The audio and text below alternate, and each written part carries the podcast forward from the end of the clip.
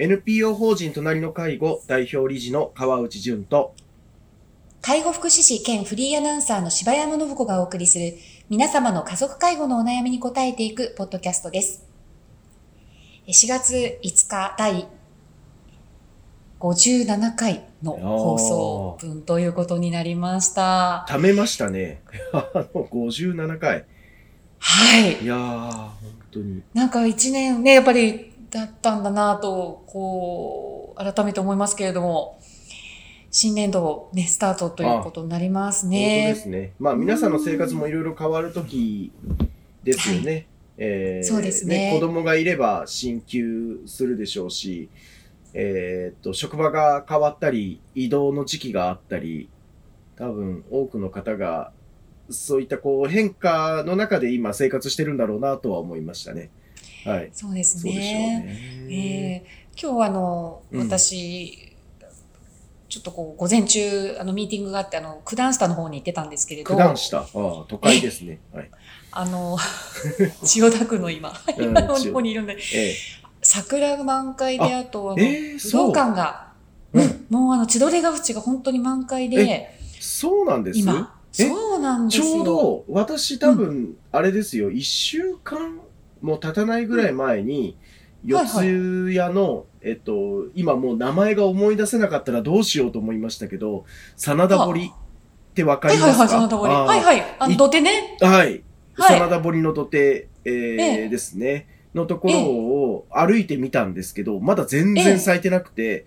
どうでしょう？真田堀もじゃあきっと、まあ、そうそう。もうほぼほぼ。えーまあでも場所によるかな。あの、もうだいぶ咲いてますよ。えー、今年は本当早くて、あのまあ、ね収録3月20、うん今、今日うん5日ですけど。うんはい。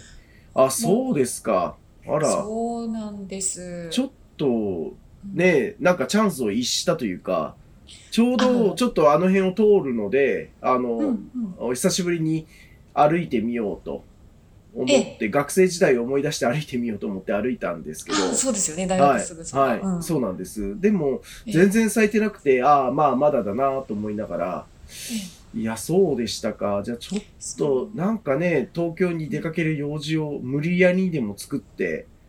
ね、行けるといいですけどね。そうですね。この週末、やっぱり見頃かなと。あーあもうそうですか。んんうん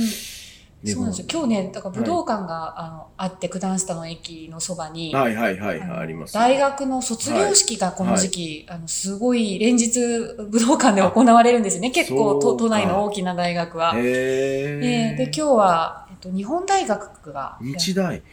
うん、そう、武道館で卒業式なんですね。そうなんですよ。結構ね、多いんですよ。こへの時期。え。うんああ、そうで。どうなんでしょうなんか方式はなん入れ替え制とかでやってたのかわからないでもあの去年は本当にあのね。ねあのこう緊急事態っていう中,、はい中で、はいはいだいぶね中止になってたところ多かったので、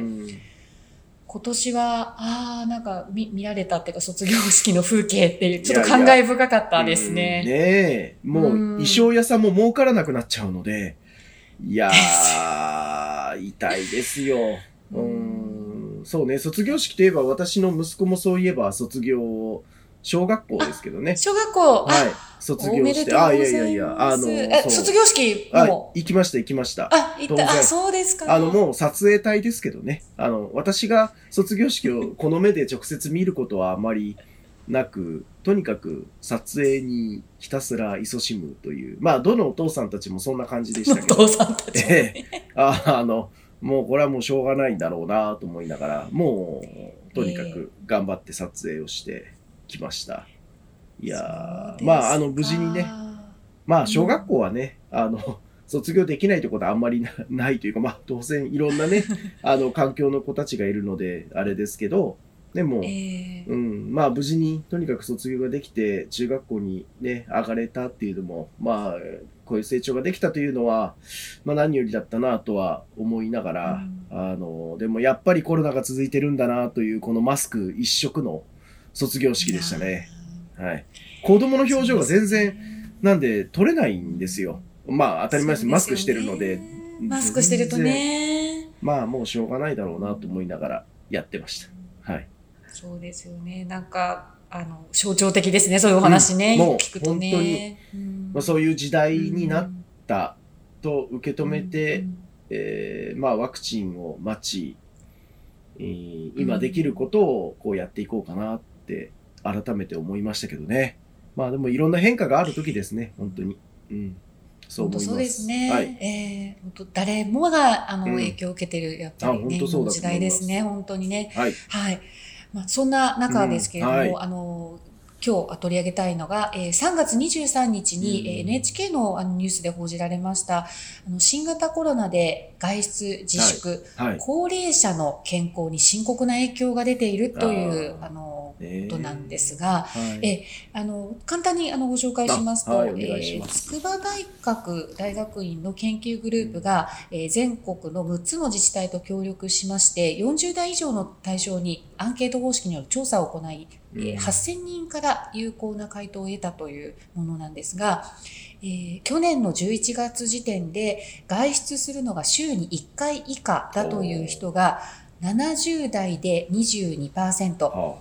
80代で28%、あお90代ではなんと47%に上り、えー外出の機会が大幅に減っていることが分かりました。えーさらに60代以上だと、え同じことを何度も聞いたり、うん。物忘れが気になるようになったという人が27%、うん。生きがいや生活意欲がなくなったという人が50%にも上っていることが分かりました。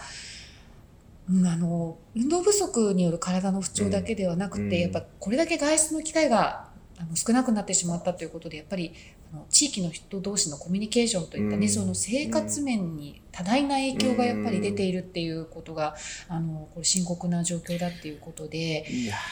ええこれは、ね、分かってはいたけれども、ついに来たと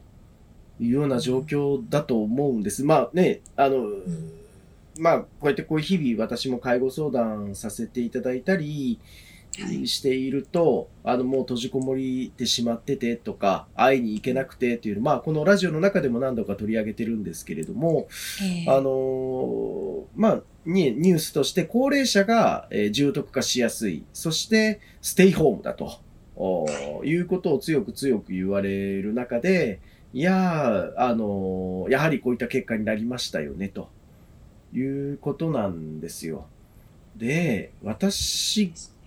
ここでもう一つ、こう、皆さんに伝えたいのは、今、実は介護相談がガンと増えた、増えてるんです。本当に。あもう、そうですか内さんのええ、ええええ、私、まあ、あの、ええ改めてね、今日初めて聞いてらっしゃる方もいるかもしれないのであれなんですけど、まあ、あの、私たちの法人のこの介護相談って、企業さんと顧問契約をして、その企業で働いている従業者に、事前事前予約制で介護相談を受けていると。はい。いうようなあのサポートをしてるんですけど、この相談枠というのを、あの企業さんからあの事前にいくつか設定をさせて、えーご用意いただいて、えー事前予約受け付けてもらってるんですけど、もうその役が、えー開けた瞬間にすぐ埋まっちゃう。で、キャンセル待ちになっちゃう。っていうようなことが起きてしまってきて、で、私実はこれすごい、まあ、もともと楽観的なのか、あ、あの、こういったね、あの支援が企業の中に届いていって、あ、やっと浸透して、この相談窓口が、あの、相談しやすいものになったんだな、という捉え方を実はしちゃってたというか、あそれはちょっともう反省してるんですけど。うん。いや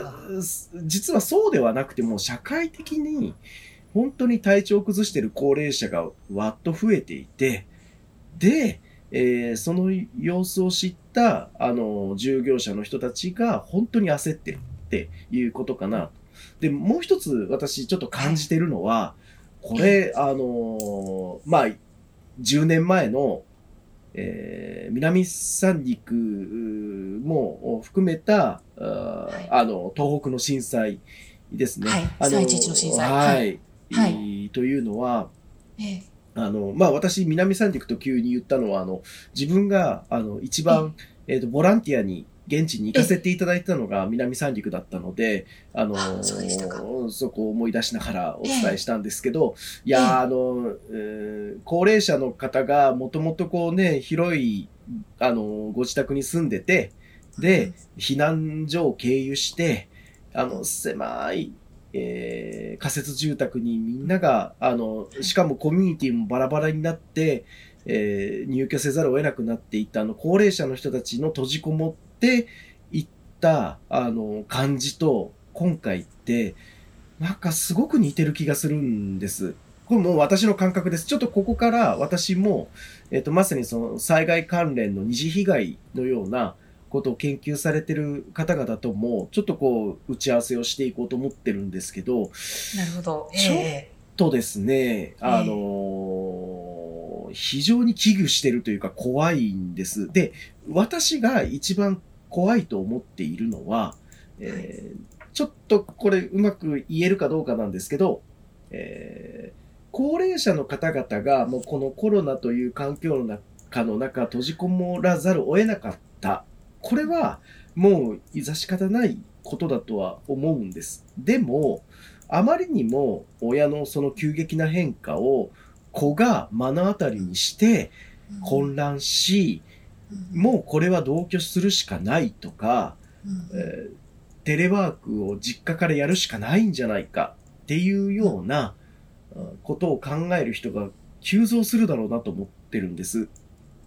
えー急激な親のこ老いのが後の動きとしてそうですね。すね。はい。え急激な親の老いを受け止められる、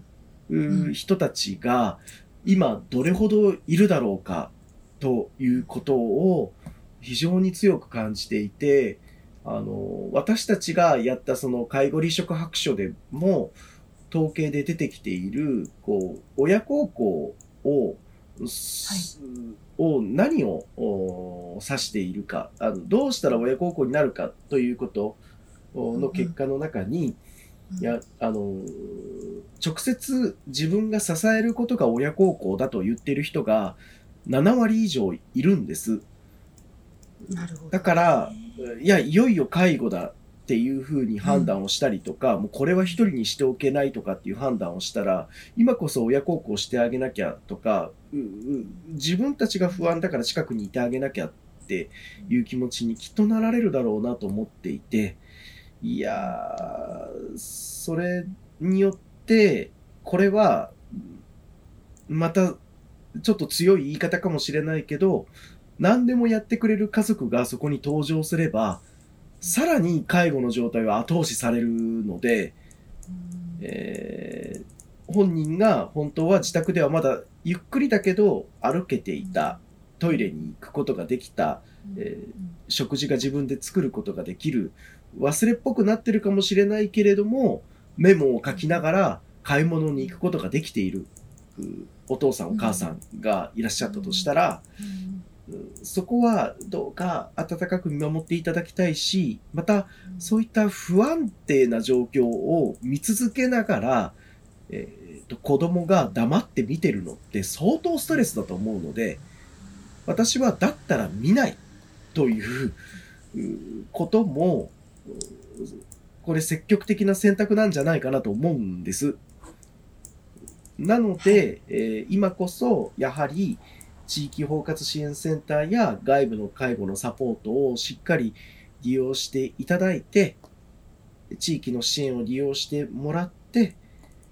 えー自分たちの生活はどうか維持をしていただきたいなと思うんです。これまたもう一つ良くないのは、働き方、働く場所がオンライン化されたことによって、自宅から親を見守りながら介護ということが、あのうん雇用契約上というか仕事の制約上しやすくなった。これもあのコロナが引き起こしたことであるので、非常に心配をしています。で、実際、あの相談を受けている中で、すでに、えーとテレワークをしながらあの介護をしている人たちがいます。で、どのケースもうまくいってません。あの、これは強く言えると思います。うまくいってないです。で、これ誰にとってうまくいってないかというと、まあ、当然、双方にとって支える側も、支えられる側もうまくいってないんですけど、えっ、と、支えられる側にとって、やはり難しくなっているのは、何でもやってもらえてしまって、より状況が促進されてしまっている。または、あの、外部のサポートを利用しなくても、子供がやってくれるんだから、だから、わざわざ不安な新しいサポートを利用しなくていいじゃないっていう気持ちになっちゃうんですよね。これは、これはお互いにとって辛いです。またテレワークをしてる人たちは、えー当然、えっ、と、ウェブ会議中に乱入されちゃったりとか、えっ、と、もうとにかくう呼ばれるので、なかなか仕事が手につかず、結局深夜作業になっちゃってたりとか、するんですよね。はい。うん。で、睡眠時間がどんどん削られてきて、私どうしたらいいんでしょうっていう相談になってるので、もう、こう、まあ、ここで私が言ってどこまで伝わるかはあれなんですけど、もうとにかく、とにかくまずいです。あの、実家からテレワークするっていうのはですね、えーどうか、うこう、一人でも冷静に対応してくださるといいなというのは、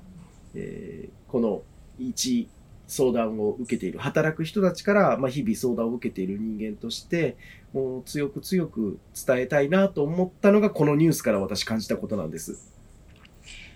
あのはい。えー東北の震災のことを思い出し、思い出し。自分が、えー介護相談をしてきて、えーテレワークをしている人のお悲痛な表情を思い出し、いいですね。なので、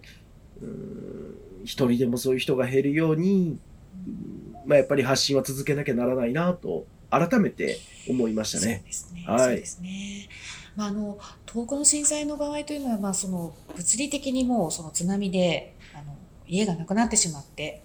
本当にもう、あの、移り住むことも余儀なくされてっていう中で、こう、あの、環境がガラッと変わってるんですけれども、あの、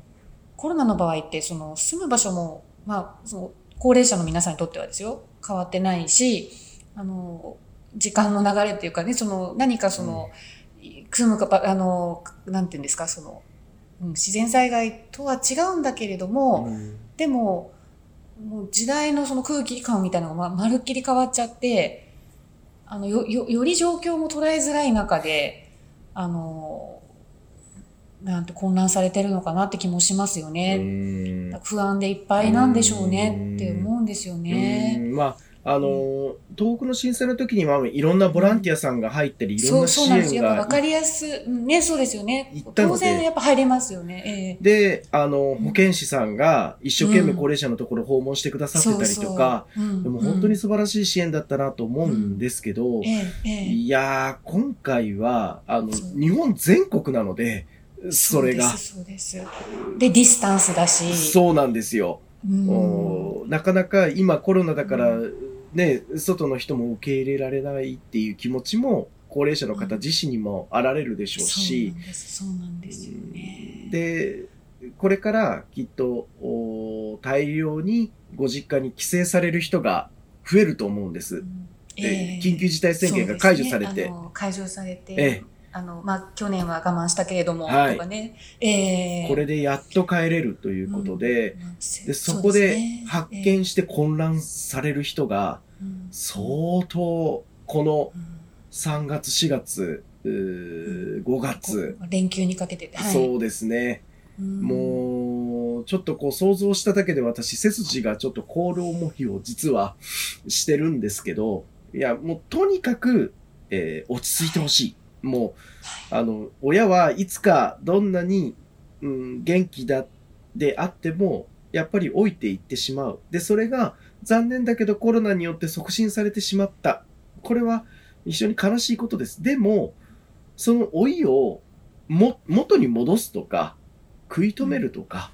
っていうのは、なかなか難しいわけですので、はいどうか、あの、その状況でも、なんとか、えーより良い生活、より良い支援っていうことを考えていき、そこに家族ができることっていうのは、実は、あの、温かく見守ることだったり、うん。外とのつなぎを作っていただくことうん。はい。であって、えー親のそばにずっといてあげることはむしろマイナスになるんだということを、もうちょっと強めですけど、うんあの、そううん、そう言いたいぐらいのことですね、うん。今回は。うん。うん、そうですね。やっぱり時間がかかっても、あの、ご自身でできていることを、やっぱり取り上げないで、あの、見守って、うんあの、少しでも笑顔でいられる時間を作るっていうことでしょうね。やっぱりご家族として大事に、そうですね。あの、そうですね考えた方で、うん、ことができたらいいですけど。そうですね。あで、のぜひ、ショックもね、まあね大きいとは思うけれど。はい。あの、もう一つお伝えしたいことは、いや、コロナの影響は、支える側の子供たちも実は受けてますよね。はい。だから、そこにさらにうん自分の負担を増やした状態で、えー人の支援をするというのは、もう相当無理なことなので、えーどうか、改めて冷静に、まず、まだ、あの、コロナ禍は続いてますので、緊急事態宣言が解除されたと言っても、コロナの状況はまだ続いているので、まず自分の生活を余裕を持って安心して、えー生活できる状況でなければ、あの、人のサポート、家族のサポートもできないので、で、えー家族がやってしまう、本当にこう、一緒に住むということまでしてしまうと、どうしてもやりすぎな介護になっちゃうので、やりすぎなサポートになっちゃうので、えー積極的に見ないが実は大事ですと。で、外のものとのつなぎを意識して、えー連絡を取っていただけたらいいんじゃないかなと思いました。で、あの、そういったものの発信は、あの、このうちの法人のホームページでもこれからも続けていきたいなと思ってます。そうですね。はい。ぜひ何かね、やっぱり情報だったり、あの、人とつながっていただきたいですね。。はいい、そうですね。はい。ありがとうございましたありがとうご。ざいました。皆様の家族介護に関するお悩みを募集しております。ラジオネーム、年齢、性別、家族介護のお悩みを、ラジオアットマーク、老人介護 .com までお送りください。